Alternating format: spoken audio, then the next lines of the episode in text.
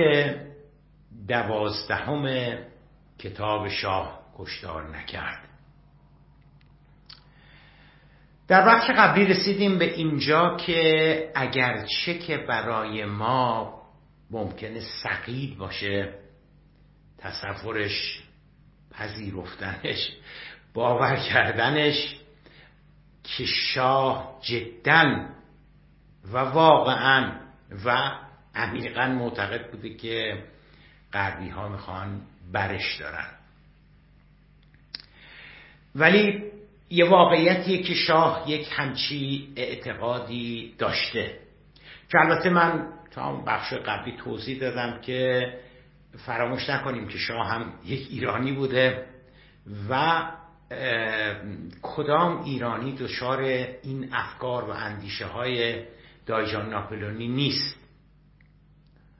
حالا شاه در دوران انقلاب این تصور رو داشته. الان چهل و سه سال از انقلاب گذشته و این باور این تصور که دستهایی در کار هستند و حوادث و رویدادها را رقم می‌زنند امروز که چهل سه سال از انقلاب میگذرد در جامعه ما خیلی پررنگتر و جدیتر هستش از چهل و سه سال پیش. یا به شکل دیگری اگر خدمتتون خواسته باشم عرض بکنم چهل و سه سال پیش این فقط حضرت بود و شاید یه تعداد انگشت شماری از سران رژیم حالا اهم از نظامی یا غیر نظامی که چنین افکار و عقاید و چنین تصوراتی داشتند که غربی ها علیهشون حالا به هر دلیلی غربی ها به هر دلیلی علیهشون بسیج شدن و می‌خوان برشون دارن. امروزه که چهل و سه سال از انقلاب میگذرد این باور که غربی ها انقلاب کردن نمی‌دونم اون موقع یک دهم درصد جامعه ایران این تصورات رو داشتن. امروزه سی درصد چل درصد پنجاه درصد شست درصد نمی‌دونم فقط می‌دونم که به طرز وحشتناکی این باور بعد از چهل و سه سال و علا رقم گسترش کتاب و تحصیلات و اینها خیلی خیلی قویتر شده تو جامعه ما. چهل سه سال پیش فقط شاه بود شاه بود که این گونه میاندیشید. اما امروزه نمی‌دونم خیلی ها اینجوری فکر می‌کنن. بنابراین خیلی هم تعجب آور نیست که شاه این گونه فکر می‌کرده. اما سوال اساسی تر این هستش که چرا به هر حال غربی ها که غربی ها که حتما حتما این که می‌خواستن شاه رو بردارن یه انگیزه هایی داشتن یه دلایلی داشتن. اینجوری نبوده که به که غربی ها بگن الا حضرت ما قیافه تو خوشمون نمیاد دیگه خسته شدیم از قیافه تو و می‌خوایم برد داریم. دیگه قبول داریم که اینجوری نبوده. شاه دلایلی داشته که چرا فکر می‌کرده که غربی ها می‌خواهند او را بردارن چرا این این بحث مهمه دوستان؟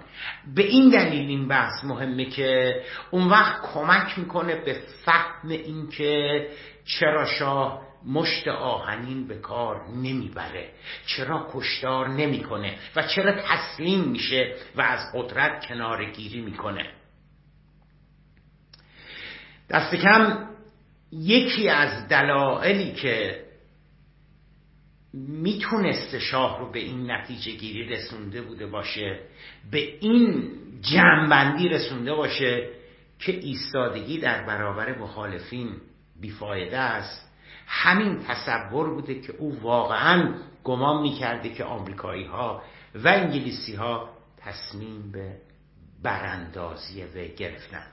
بنابراین مقاومت حاصلی نداشت چون آنها عزمشان در کنار گذاردن وی قطعی بوده. اما سوالی که مطرح می شود آن است که چرا شاه دچار این تصور شده بود؟ حالا اسمش بذاریم تصور خیال باطل و گمان هرچی که لندن و واشنگتن تصمیم به کنار گذاردن وی گرفتند بخشی از پاسخ همانطور که اشاره کردیم باز میگردید به روحیه شکاک شاه. شاه روحیه بسیار شکاک داشت. حوث حوث به هیچ کس اعتماد نمی‌کرد و قبلا هم گفتیم که به جز امیر اسدالله علم و دکتر منوچهر اقبال شاه واقعا حوث به به کسی دیگری اعتماد نمی‌کرد و نکرد. حتی دیدیم که او بیماریش رو هم پنهان کرده بود. یعنی به جز علم و سپه بود عیادی پزشک مخصوصش هیچ کسی دیگری از وضعیت جسمانی شاه خبر نداشت. اما نکته جالب این هستش که خود شاه در عین حال به این سوال پاسخ داده. به کدوم سوال؟ به این سوال که علا حضرت خیلی خوب. ما قبول کردیم که غربی ها می‌خوان شما رو بردارن. بسیار خوب. آخه چرا غربی ها باید علا حضرت خواسته باشن که شما رو بردارن؟ برخی از کسانی که با شاه گفتگو داشتند و شاه به آنها می‌گوید که غربی ها مصمم به برکناری وی از قدرت شده اند علل قاعده از وی میپرسیدند که چرا علا حضرت فکر می‌کرده غربی ها که یک عمر متحد وی بوده اند و شاه در اردوگاه آنها قرار داشته میبایستی تصمیم گرفته باشند که او را از قدرت برکنار نمایند.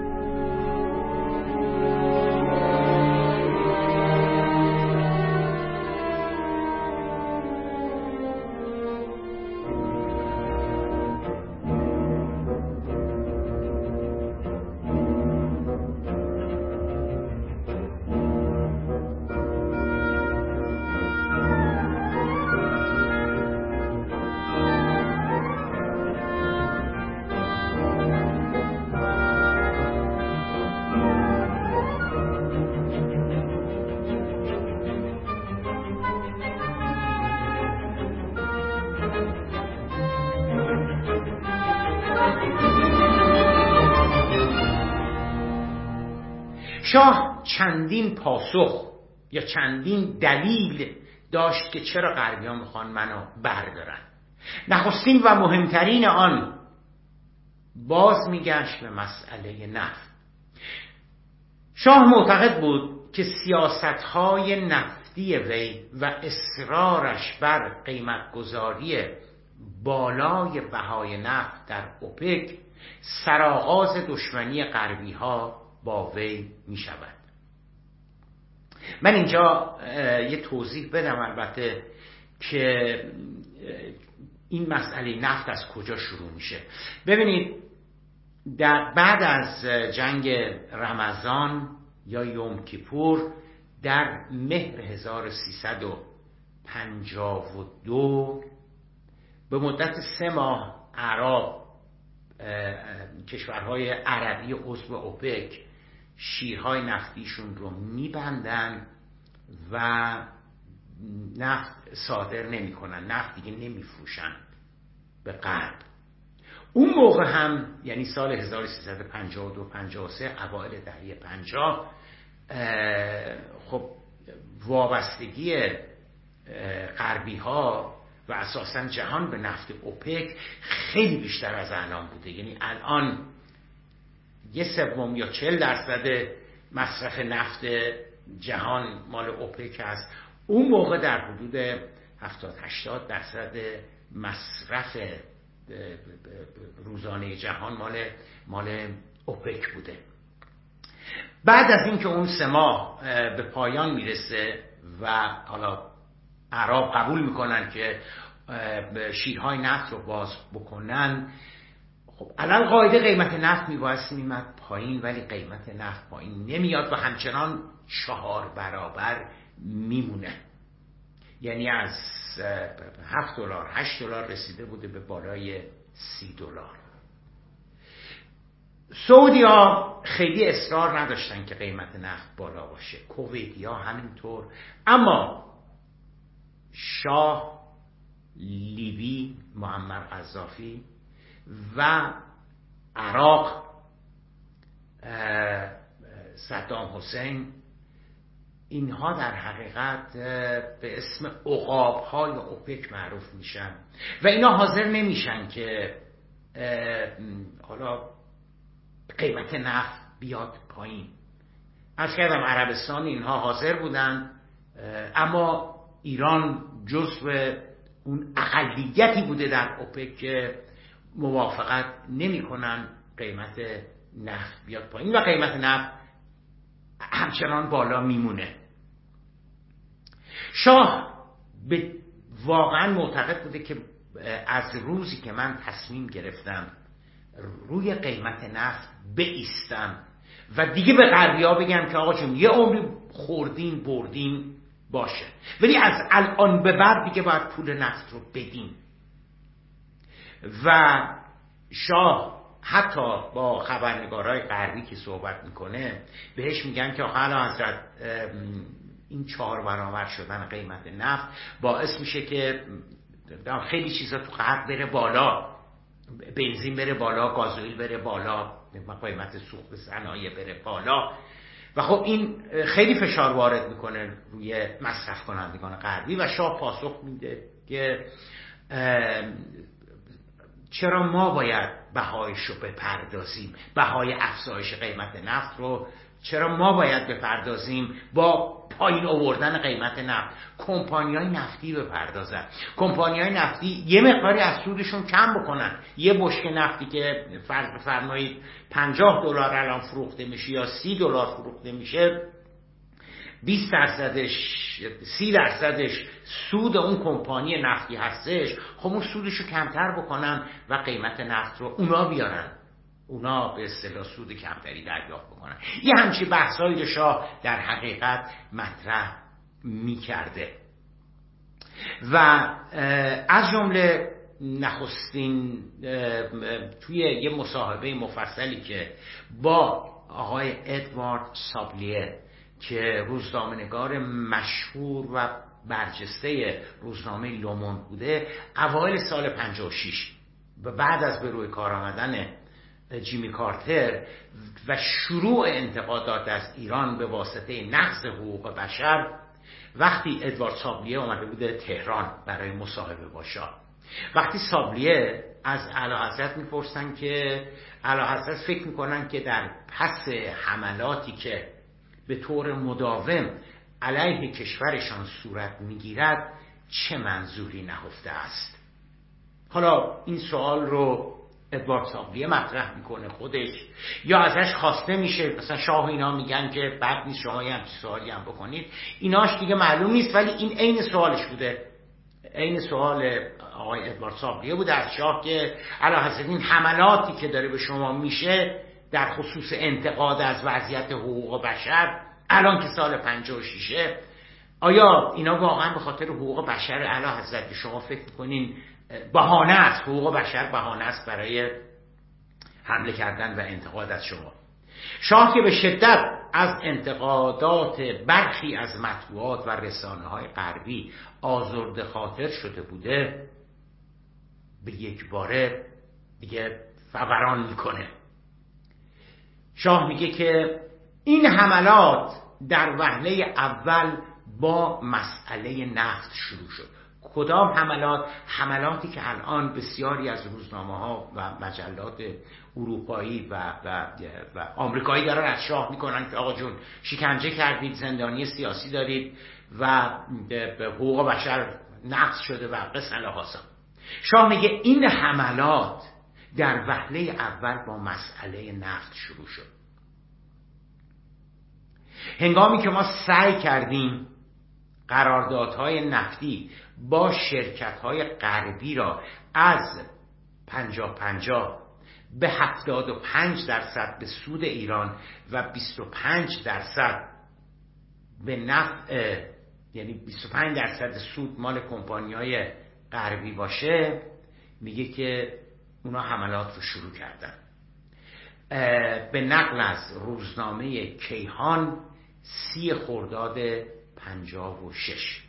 شاه در آن مصاحبه که تبدیل به یه مصاحبه جنجالی هم میشه ادامه میده که با تسلط ایران بر منابع نفتیش و اعمال اراده مستقل در قیمت گذاری نفت در اوپک همون بالا نگه داشتن قیمت نفت. شاه میگه که دشمنی غربی ها و حملاتشان علیه ایران شدت گرفت. و دشمنی آشکار علیه شخص وی و رژیمش به بحانه های مختلف شروع میشه. از جمله شاه میگه که نقض حقوق بشر در ایران.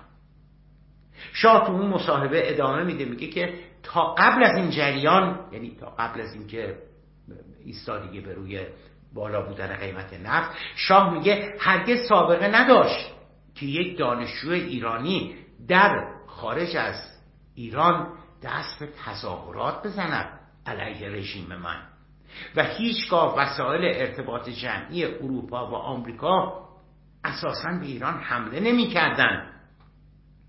بی تردید پس از بروز مناقشه بر سر مسئله نفت بود که حملات غربی ها علیه ایران شروع شد.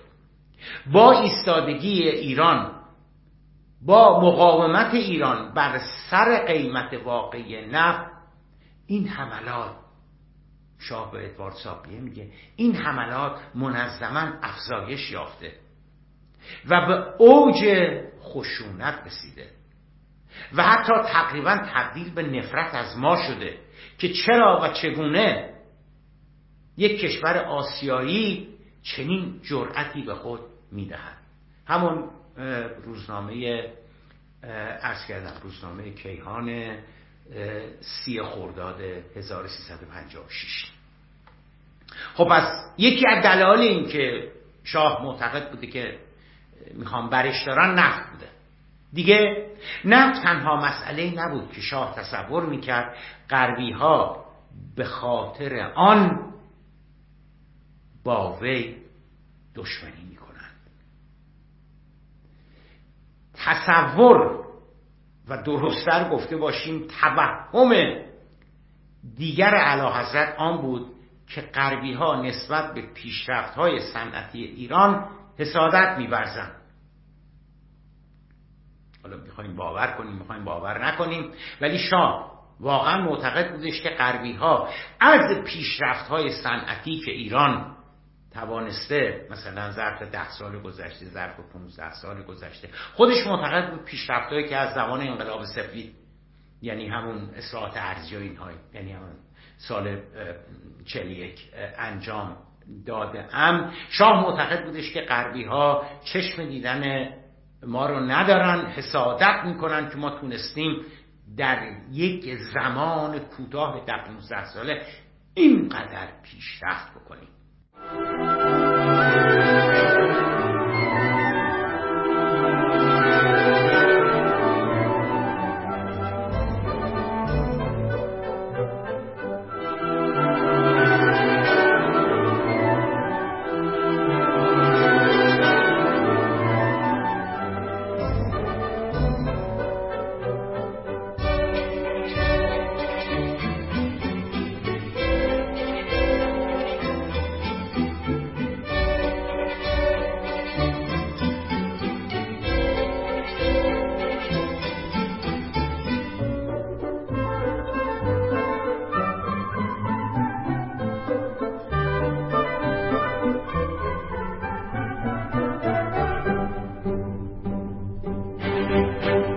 شاه معتقد بود که غربی ها از یک سو باورشان نمی شده که ایران توانسته در طی پانزده سال این همه پیشرفت نماید و در این حال دچار حسادت شده و در صدد برآمده اند تا قطار پیشرفت و ترقی ایران را از ریل خارج کنند.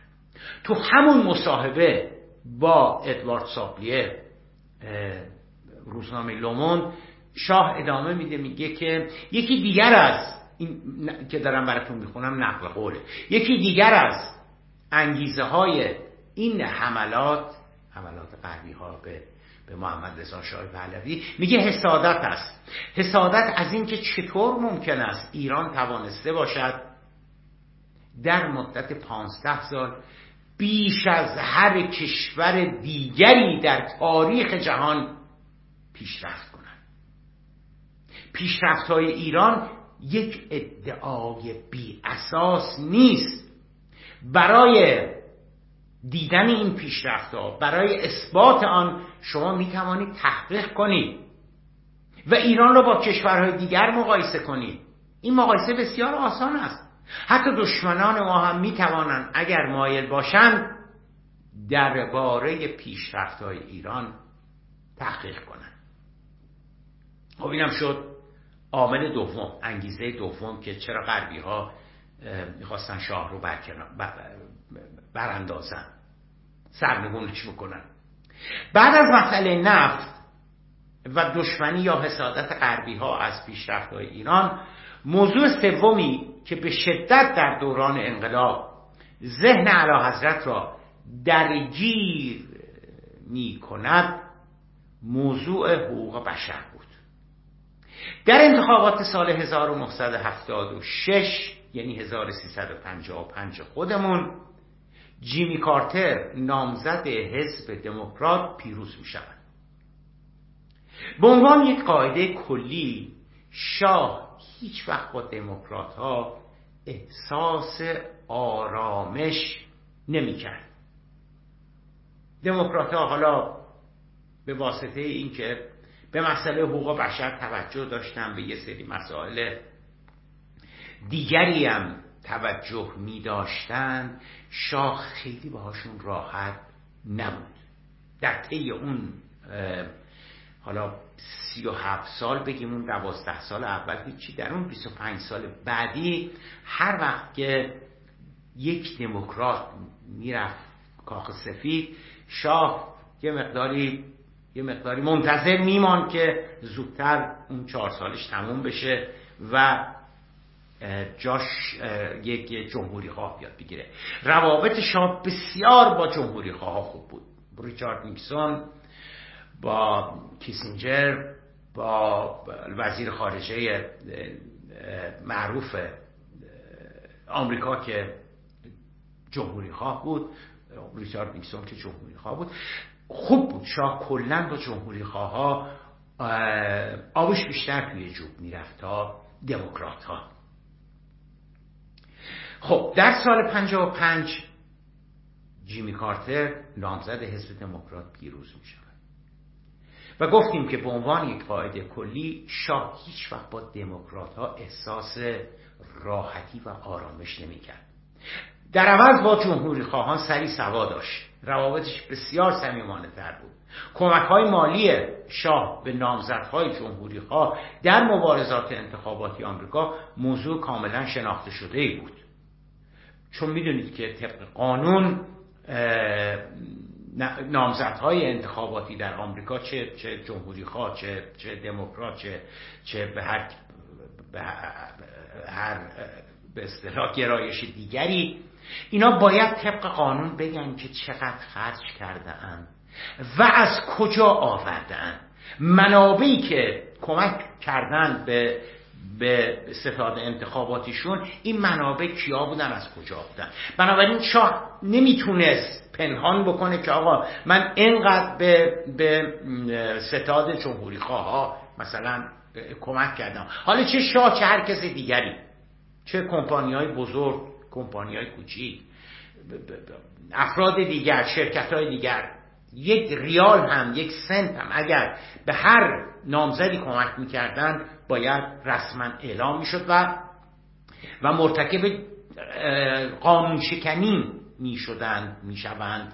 اگر که نگویند که این مقدار پول رو از کجا گرفتن. مشکل جیمی کارتر.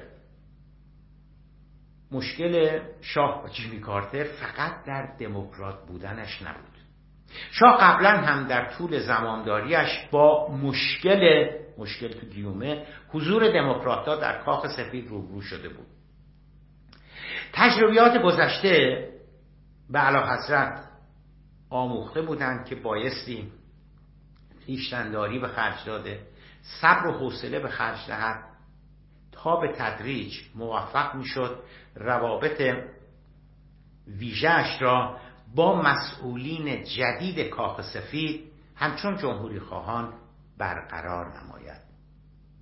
اما مشکل جیمی کارتر همانطور که گفتیم فقط در دموکرات بودنش خلاصه نمی‌شد.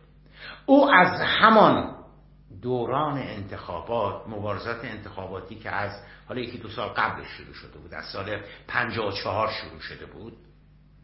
مسئله حقوق بشر و پایبندی آمریکا به آن را در صدر برنامه های انتخاباتیش قرار داده بود. چه قبل و چه بعد از انتخاب شدنش جیمی کارتر بر روی موضوع حقوق بشر و جدی بودن آن برای دولتش تأکید ویژه میگذاشت. شاه نگران از زمامداران جدید کاخ سفید که با هیچ کدامشان آشنایی نداشت لاجرم همچون گذشته ها همان سیاست صبر و انتظار رو در پیش می‌گیرند. به علاوه تلاش می کند تا با اتخاذ برخی مواضع که تصور می کرد که ممکن بود مورد توجه رهبران جدید آمریکا قرار بگیرد به اصطلاح شاخه زیتونی نمایان سازد. ایجاد فضای باز سیاسی که حالا من در مورد این فضای باز سیاسی که از اواخر 55 شروع میشه بیشتر خیلی بیشتر توضیح خواهم داد. ایجاد فضای باز سیاسی. آزادی شماری از زندانیان سیاسی. در حقیقت شمار قابل توجهی از زندانیان سیاسی. کاهش شکنجه و برخورد ملایمتر با زندانیان سیاسی. بهبود شرایط ملاقات و زندانی بود. شرایط درون زندان. هم اوین و قصر و اینجاها. برای زندانیان سیاسی اجازه انتقاد به مطبوعات از عملکرد دولت و مسئولین. اجازه بازدید از زندانهای ایران. مهمترینش همون زندان اوین. از زندانهای ایران به سازمانهای بین المللی مدافع حقوق بشر. اینم داخل پرانتز بگم که این سازمان ها اینا سالها بود که مکاتبه می‌کردن تقاضا می‌کردن که بیان ایران از زندان های ایران بازدید بکنن با زندانیان سیاسی ایران صحبت بکنن ولی رژیم هیچ وقت جواب نداده بود. یعنی اجازه نداده بود که موافقت نکرده بود که اینا بیان ایران. اما حالا داره موافقت می‌کنه که اینا بیان ایران. اینا از جمله اقداماتی بودند که از اواخر سال 55 و با ورود جیمی کارتر به کاخ سفید در ایران صورت گرفتن. اینکه آیا این تغییرات صرفا به واسطه تغییر دولت آمریکا و با توجه به تأکید دولت جیمی کارتر بر روی مسئله حقوق بشر صورت گرفتن و یا آنکه شاه انگیزه و دلایل دیگری داشته خیلی چیزی رو عوض نمی‌کرد. می‌دونید چی می‌خوام بگم دیگه؟ می‌خوام بگم چه ما بگیم که به خاطر جیمی کارتر این کار کرد چه بگیم که نه دلایل دیگری شاه میداشت برای فضای باز سیاسی. در عمل چیزی که مهم بود نتایج عملی آثار فضای باز سیاسی بود. صرف نظر از اینکه شاه به چه انگیزه به چه دلیلی داره فضای باز سیاسی ایجاد می‌کنه. داره شکنجه زندانیان سیاسی برداشته داره میشه. تعداد زیادیشون دارن آزاد میشن. لامپ دارن می‌ذارن. دیگه سلول انفرادی نیست در به سلول ها داره باز میشه. زندانیا می‌تونن از تو سلول انفرادی بیان بیرون تو بند قدم بزنن. نمی‌دونم اینجور تغییرات چه به واسطه سیاست حقوق بشر داره میشه. چه شاه انگیزه های دیگری داشته چیزی رو عوض نمی‌کرد. اون, اون, اون اتفاقات داره میفته چون مسئله مهم نفس آن تغییرات است که از نیمه دوم سال 55 در ایران ظاهر شدند هزاران زندانی سیاسی در اوین و زندانهای دیگر به همراه خانواده هایشان با شگفتی و در این حال خوشحالی و مسرت شاهد این تغییرات بودند.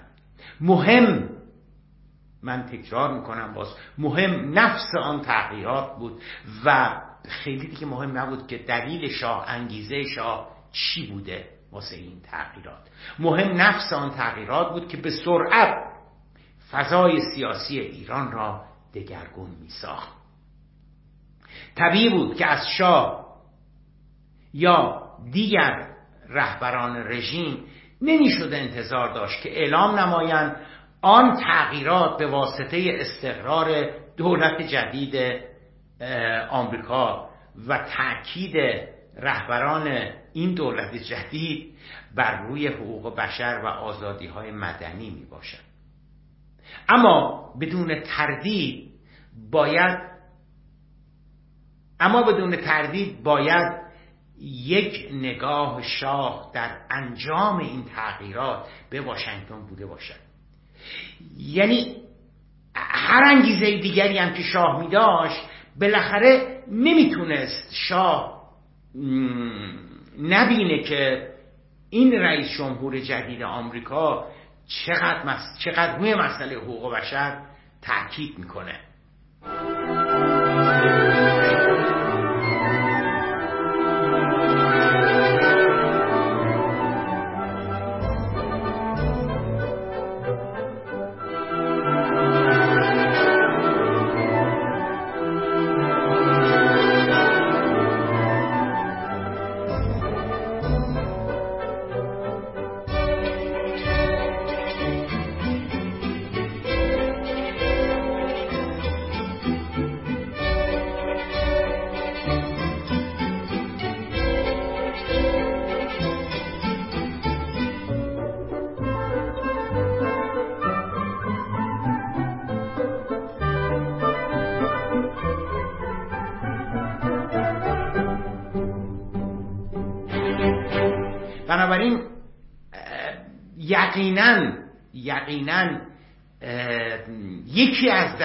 یکی از انگیزه ها همین آمدن رئیس جمهور جدید آمریکا بوده. به گفته مایکل لدین و ویلیام لویس که یکی از دقیق ترین و واقع بینانه ترین کتاب ها را در زمینه تأثیرات دولت جدید آمریکا بر انقلاب ایران نوشتهاند. شاه ضمن انجام برخی تغییرات در عین حال همچنان با احتیاط سیاست صبر و انتظار را در رابطه با دولت جدید پیش گرفته بود. براتون نقل قولی دارم می‌خونم از همین کتاب مایکل لدین و ویلیام لوئیس. نقل قول دارم می‌خونم که منبعش در کتاب شاه کشتار نکرد صفحش اینها همه آمده. سال اول اینو, اینو نویسندگان همون کتاب دارم میگن. سال اول ضمنا کتاب سال 1981 یعنی دو سال بعد از دو سال بعد از انقلاب این کتاب نوشته شده. صفحه 96 کتاب. هستش منتها من ترجمه از انگلیسی به فارسی ترجمه کردم.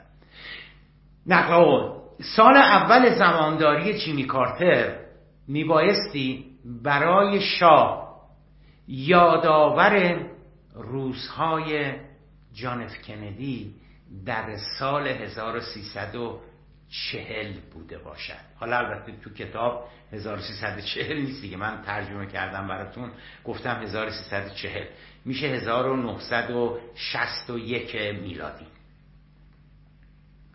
یادآور ایامی که رهبر ایران زیر فشار زیادی از سوی آمریکا قرار گرفت تا فضای سیاسی کشورش را باز کند. لیست سفارشات نظامیش را کاهش دهد و در مجموع خود را با ضوابط دموکراتیک آمریکا هماهنگ سازد. و همانطور اینو اینو لوئیس و لیدن دارن میگن. و همانطور که او در مقابل کندی عقب نشسته بود و امتیازاتی داده بود در طول نخستین سال دولت جدید یعنی دولت چینی کارتر در آمریکا هم علا حضرت سعی می کند همراهی هایی با زمامداران جدید کاخ سفید نشان دهد. اما اینجا دیگه از چیز میان بیرون. اینجا دیگه از از به نقل قول از اون کتاب اومدیم بیرون. اما به نظر می رسید مشکل شاه این بار با متحدین آمریکاییش به مراتب پیچیده تر از دوران کندی است. ببینید کندی خب البته کندی اگر اشتباه نکنم یک سال خورده بیشتر رئیس جمهور نبود و می‌دونید دیگه ترور شد. اما کندی دموکرات بود. کندی خواهان تغییر و تحول بود در کشورهایی مثل ایران که رژیم های سرکوبگر و دیکتاتوری و استبدادی داشتن. کندی جانف کندی معتقد بودش که بهترین راه مبارزه با کمونیسم بهترین راه مبارزه با بلوک شرق بهترین راه مبارزه با اتحاد شوروی. این هستش که ما کشورهایی مثل ایران رو در آمریکای لاتین در آسیا در آفریقا که متحدین ما هستند از اینا بخوان که یه مقدار اینا اصلاحات دموکراتیک بکنن. توسعه سیاسی آزادی جامعه مدنی این چیزها رو در کشورشون به وجود بیارن. برای اینکه اینها اون وقت باعث میشه که توی, توی این کشورها انقلاب صورت نگیره و اینا به سمت سوی بلوک شرق نرن. داستان کوبا تکرار نشه داستان چین تکرار نشه و قصه حالا شاه ظاهرا به واسطه آمدن جانف کندی در سال 1341 در در کاخ سفید شاه یک تغییراتی یک تحولاتی تحقیق تحولاتی در ایران با وجود میاره. فضای یه مقداری فضای باز سیاسی میشه. برخی از سران جبهه ملی اجازه داده بهشون میشه که مثلا همایشی داشته باشن گرد همایی داشته باشن. سی تیر سال 1340 بعد از کودتای بعد از 8 سال از کودتای 28 مرداد برای اولین بار توی میدان جلالیه که اینجایی که الان دانشکده علوم پزشکی دانشگاه تهران هست انتهای بلوار کشاورز یه میدون میدون مانند بود که از سواری اینها می‌شد برگزار می‌شد. به اسم میدان جلالیه. اونجا سی تیر 1340 برای اولین بار بعد از 8 سال که از تا میگذره اجازه میدن که به یا به یاد سی تیر گرد همایی داشته باشن. دکتر عباس شیبانی سخنرانی می‌کنید دیگه از رهبران جبهه ملی سخنرانی می‌کنن. یه مقداری مطبوعات بازتر میشن صحبت صحبت انتخابات آزادتر میشه. دکتر علی امینی میاد میشه نخست وزیر و به صحبت اصلاحات ارزی و نمی‌دونم اینجور چیزا میشه که بخشیش حالا دیگه چقدرشو هیچ کس نمی‌تونه بگه ولی قطعا بخشیش به واسطه نگاهی بوده که زمامداران جدید کاخ سفید داشتن. حالا لیدن و لوئیس هم همینی دارن میگن. میگن مشابه این اتفاق حالا داره در سال 1355 56 اتفاق میفته که شاه به نظر می‌رسه که یک تغییر تحولاتی رو داره با آمدن با آمدن دموکرات ها با آمدن جیمی کارتر انجام میده. اما به نظر می‌رسید مشکل شاه این بار با متحدین آمریکاییش به مراتب پیچیده تر از دوران کندی است. شاه نگاه کندی رویکرد کندی و زبان کندی را می‌فهمید. کندی خواهان تغییرات و اصلاحات بود و اعتقاد داشت که برای جلوگیری از رشد و نفوذ کمونیسم در کشورهای جهان سوم بالاخص کشورهایی مثل ایران که در مجاورت اتحاد شوروی قرار داشتند میبایستی به سمت اصلاحات رفت. به علاوه کندی به شدت مخالف اردوگاه شرق و مایل به ایستادگی و قرص محکم در برابر کمونیسم بود. که به شاه امیدواری میبخشید اما که عشق آسان نمود اول ولی افتاد مشکلات اما کارتر. اما کارتر نه مستقیم و نه غیر مستقیم صحبتی از اصلاحات در ایران و در هیچ کشور دیگری نمی‌کرد. خب پس کارتر صحبت از چی می‌کرد؟ بهتون میگم الان کارتر چی میکن در عوض کارتر از صداقت از اخلاق از آزادی از دموکراسی و مهمتر از همه حقوق بشر صحبت مینمود. مقولاتی که از نظر شاه مبهم بیمعنا بودند و جایی در چارچوب سیاست خارجی و معادلات بین المللی و روابط میان شرق و غرب پیدا نمی‌کردند. ببینید کندی می‌گفت این تغییر و اون تغییر باید بشه. مثلا رفرم رفرم ارزی باید بشه. اما کارتر نمیگه که چی باید بشه چی نباید بشه. بلکه در عوض از اخلاق صحبت می‌کنه که باید ما اخلاق رو در نظر بگیریم و نمی‌تونیم هر کاری که دلمون می‌خواد بکنیم. کارتر از صداقت صحبت می‌کنه. حالا دموکراسی و حقوق بشر اونا دیگه مشخص تر هستن. بنابراین مشکلی که هست اینه که شاه ز... اگرچه که مخالف حرفای کندی بود. ولی حرفای کندی می‌تونست بفهمی که این چی میگه و چی می‌خواد. اما مشکل شاه با جیمی کارتر این بودش که شاه مشکل داشت با جیمی کارتر. نمی‌تونست زبان جیمی کارتر رو و کسانی که با کارتر آمدن به کاخ سفید رو نمی‌تونست زبان اینها رو بفهمه و معتقد بود این چیزهایی که اینا دارن میگن اخلاق و صداقت و ایمان و اینا. اینا اصلا اینا, اینا, اینا یعنی چی در عرصه معادلات بین المللی و روابط میان شرق و غرب؟ به علاوه شاه فقط نگران اخلاقیات و تأکید کارتر بر روی حقوق بشر نبود. نگرانی دیگرش در خصوص تسامح و تساهل کارتر در برابر اردوگاه شرق.